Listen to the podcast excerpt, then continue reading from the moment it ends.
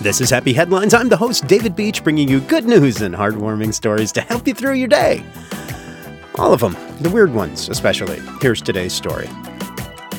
They were broke and bored, so why not start a bakery? A $42 toaster oven, and they were in. They even bought it on credit. They turned out to be very good at it.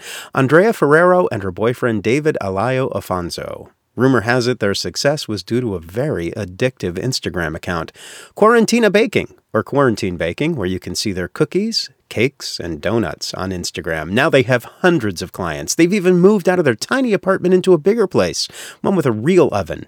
But it started pretty simply. Posting pics just for friends, and they would barter for their treats. Then friends of friends started placing orders. They needed a menu, so they set one up. They invented one including babkas, donuts, sourdough, and later cakes and brownies. And interestingly enough, other than the sourdough, the couple had never made any of these treats before quarantine, and everything but cakes were baked inside their toaster oven. Now they have a full fledged bakery. Sure, they've had their issues being new in the bakery business a few oven fires, incomplete or late orders, and even a delivery person apparently disappearing with several brownies and a cheesecake.